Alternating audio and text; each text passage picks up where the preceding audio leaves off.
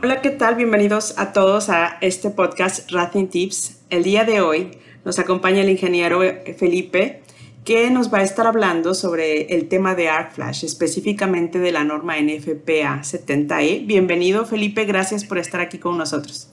Hola, ¿qué tal, Karen?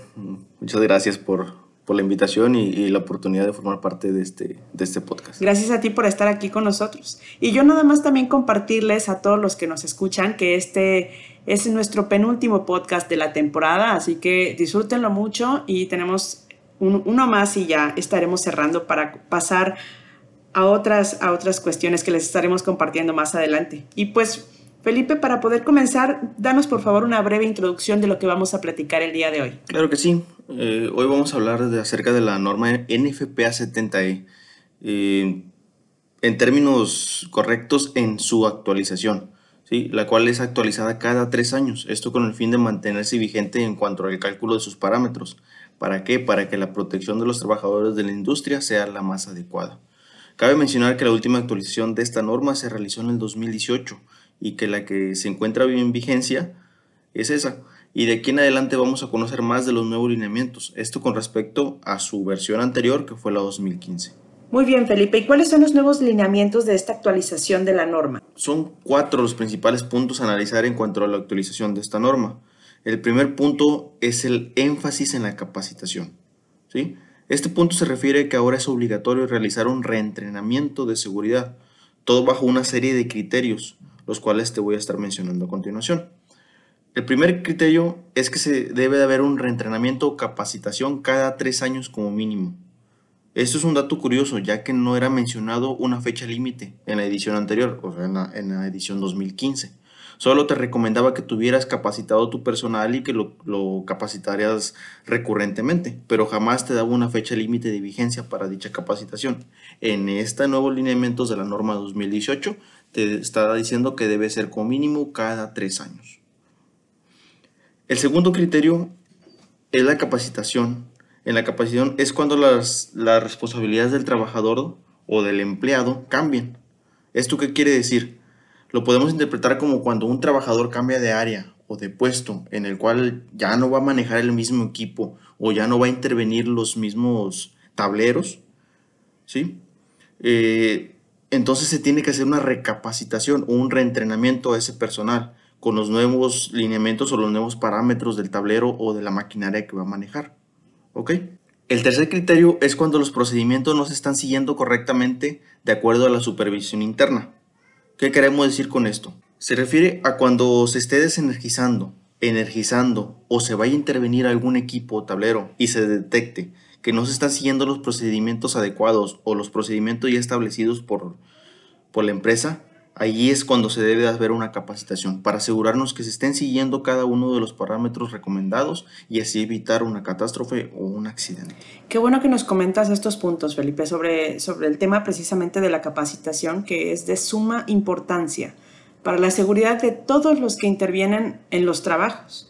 Y aún mejor que ya te habla de una manera más concreta en qué casos se debe recurrir al reentrenamiento. ¿no? Sí, y recordemos que solamente estamos hablando del primer punto, que es el énfasis en la capacitación. ¿Sí? Solamente es eso. El segundo punto es dentro de la actualización de la norma, es la distinción entre las responsabilidades del empleador y del empleado. ¿Ok? Este punto es muy, muy interesante, ya que en las versiones anteriores solo se dirigía única y exclusivamente a las responsabilidades del empleador o patrón, como se le, comúnmente se le conoce, pero ahora se dirige también al empleado. Al igual que lo dictamina la norma anterior, el empleador o patrón debe establecer, documentar y proporcionar la capacitación necesaria a todo su personal. Pero como ya lo mencioné, en esta actualización el empleado también está sujeto a responsabilidades las cuales son cumplir con las prácticas y procedimientos de seguridad proporcionados por el patrón, vaya la redundancia. y es importante también analizar estos, estos otros aspectos, que ya no se trata solamente de lo que deba o, no deba hacer también el empleador, sino es más bien un trabajo en equipo, que es como debería funcionar desde un inicio, ¿no? de todos los involucrados, que siempre eh, es con la finalidad de salvaguardar la integridad física de las personas, que es lo más importante, y de los equipos, que incluso puede afectar de manera económica la planta, ¿no? si algo se detiene. Claro que sí, es un tema de suma importancia, el cual no hay que dejar pasar por alto. Y como lo, lo mencionas, eh, la seguridad es un trabajo totalmente de equipo. Y pues continuando con la explicación, Felipe, ya nos hablaste de los primeros dos puntos, que son específicamente la capacitación y distinción entre las responsabilidades del empleador y el empleado. ¿En qué otros aspectos nos puedes comentar que se actualizó la norma? Claro, tenemos otros dos puntos y los cuales vamos a hablar de ellos este, a continuación. El tercero es el etiquetado, ¿ok? Muy bien. El etiquetado para reducir riesgos, el cual sabemos es una forma sumamente eficiente para, para reducir todo este tipo de, de, de riesgos en cuestión de arco eléctrico. Bien. Uh-huh. Dentro de la actualización se especifica que si ya se cuenta con el etiquetado, con la norma anterior, antes de la fecha de vigencia de esta edición, son aceptables si cumplen con los requisitos de la norma en vigor. Lo que queremos decir con este, porque está un poquito rebuscado, es que si ya cuentas con un estudio previamente realizado con la norma anterior, que en este caso la 2015, y fue realizado y aplicado antes del 2018, es totalmente aceptable. Ah, muy bien. Claro que todo, todo esto queda nulo o queda, queda fuera si, si tienes cambios en tu sistema de distribución eléctrico. ¿Esto quiere decir? Cuando tenemos un cambio en, en nuestro sistema, que agregamos máquinas, quitamos máquinas, agregamos este, transformadores, un cambio en nuestro sistema eléctrico de distribución, comúnmente las etiquetas que están en esos equipos van a quedar o van a ser imprecisas, por lo que se tendría que realizar un nuevo cálculo y un nuevo reetiquetado. Ah, bien. Otro tema dentro de este mismo punto que son, es el etiquetado de, equipos es la documentación y revisión. ¿A qué nos referimos con esto? En palabras simples debemos de tener documentado qué método estamos utilizando para calcular esos valores. Así como también debemos revisar los intervalos que no sean mayor a 5 años. Si se encuentra una etiqueta imprecisa deberá ser actualizada siendo responsable el propietario de dicho equipo. Bueno, en la industria, pues ajá. lógicamente el propietario, el propietario de, de- de este equipo, pues en sí es, es la planta en sí. Claro. Lo que, lo que podríamos decir o, o- o podemos mencionar que la, la responsabilidad de cambiar esa etiqueta recae según las responsabilidades de la planta. Puede ser el director de mantenimiento, jefe de mantenimiento o jefe de eléctricos, ¿verdad? No sé cómo esté la, el, el- el- el cronograma de responsabilidades eh, en cuanto a la empresa. Ah, bien. Qué, qué bueno que, nos, que mencionas esto, eh, que precisamente si se aplicó antes del 2018, la, en este caso la versión anterior, que es la 2015, sí es válida, pero a menos que haya cambios, entonces es inválida y se tiene que hacer un nuevo cálculo, ¿no? Un nuevo estudio. Claro, Ok. claro que sí. Y bueno, ¿y cuál es el, el último punto? Claro que sí, ya como último punto tenemos el establecimiento de condiciones de trabajo estrictamente seguras. ¿Qué quiero decir con esto? En esta actualización se agregaron dos pasos adicionales al proceso de establecimiento y verificación de, condiciones seguras, las cuales son liberar la energía eléctrica almacenada y liberar o bloquear la energía mecánica almacenada. ¿Sí? Esto es más como una extensión o, o una parte del candadero y etiquetado loto. Y no es, es un, un- un tema en el cual, cual podemos ah, este, ahondar un poquito más en, en alguna otra edición.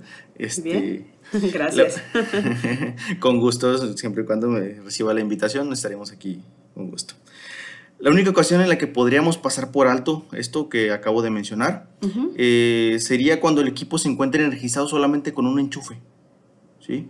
Con un enchufe y ese enchufe sea fácilmente removible y el cual el empleado de mantenimiento cuente con el control exclusivo. ¿Ok? No sé si, si me doy a entender. Es simplemente es liberar la energía almacenada o liberar la energía mecánica almacenada. Es un- son dos lineamientos que se van a agregar en, en el, al momento de intervenir un equipo eléctrico. Un equipo, muy bien. Exactamente. Gracias. Y ya para, para comenzar a cerrar, Felipe, ¿hay alguna otra consideración que se necesite saber acerca de este tema? Pues más que nada quiero hacer énfasis en que este tema es algo que debemos tomar mucho en cuenta, ya que no solo estamos, solamente estamos protegiendo el bien más preciado de una planta, que nosotros sabemos que son su personal, son sus trabajadores, ¿sí? Sino que también asimismo estamos protegiendo el equipo eléctrico de algún daño severo o incluso un daño irreparable, a lo cual se puede ver reflejado en un paro de producción y por lo tanto pues sabemos que son pérdidas económicas. Una planta no puede parar por, por nada de este mundo. Sí, claro, proteger a los trabajadores, a, a los equipos y asegurar la continuidad de la operación precisamente, ¿no? En resumidas cuentas. Pues muchísimas gracias Felipe por toda esta información que nos acabas de proporcionar. Creo que eh, puede ser precisamente de mucha ayuda para comprender cuáles fueron los cambios y tal vez no tener que leer toda la norma, sino ya con este breve resumen podemos entender mejor en grandes rasgos dónde nos tenemos que fijar. ¿no?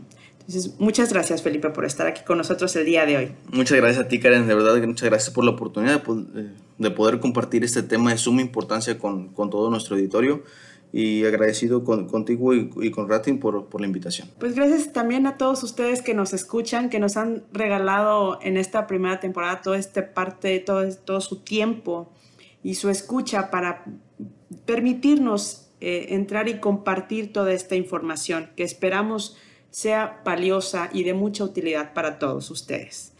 Esto fue Ratin Tips, hasta la próxima. Visita nuestro sitio web ratteam.com.mx. Búscanos en redes sociales como Ratteam SADCB